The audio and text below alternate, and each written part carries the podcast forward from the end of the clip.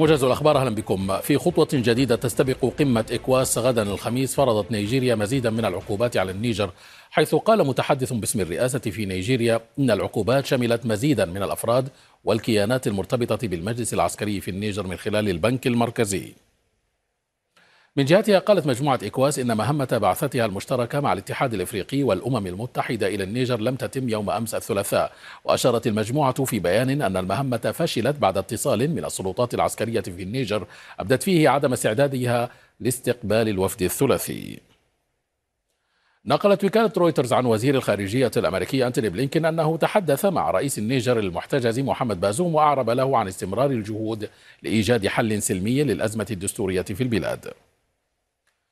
إلى التطورات في السودان حيث قال مصدر طبي سوداني للجزيرة إن مستشفى النو بضاحية الثورة شمالي أم درمان استقبل أمس الثلاثاء عشرات القتلى والجرحى من المدنيين والعسكريين جراء المواجهات العنيفة بين الجيش وقوات الدعم السريع.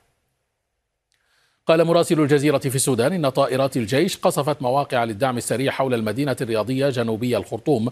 وذكرت مصادر محلية للجزيرة إن الجيش وجه قصفا مدفعيا متتاليا استهدف مواقع قوات الدعم في أحياء بري والمنشية والمعمورة والرياض شرقي الخرطوم. كما قالت قوات العمل الخاص التابعة للجيش السوداني إنها كبدت الدعم السريع خسائر في الآليات القتالية وإنها تمكنت من السيطرة على مقر من وصفتهم. بالميليشيا المتمردة في حي الدوحة بأم درمان. في المقابل قالت قوات الدعم السريع إنها حققت ما سمته نصرا جديدا على قوات الجيش في عدة محاور بأم درمان وذكر بيان للدعم السريع أن قواتهم قتلت 174 من الجيش وأصابت نحو 300 آخرين.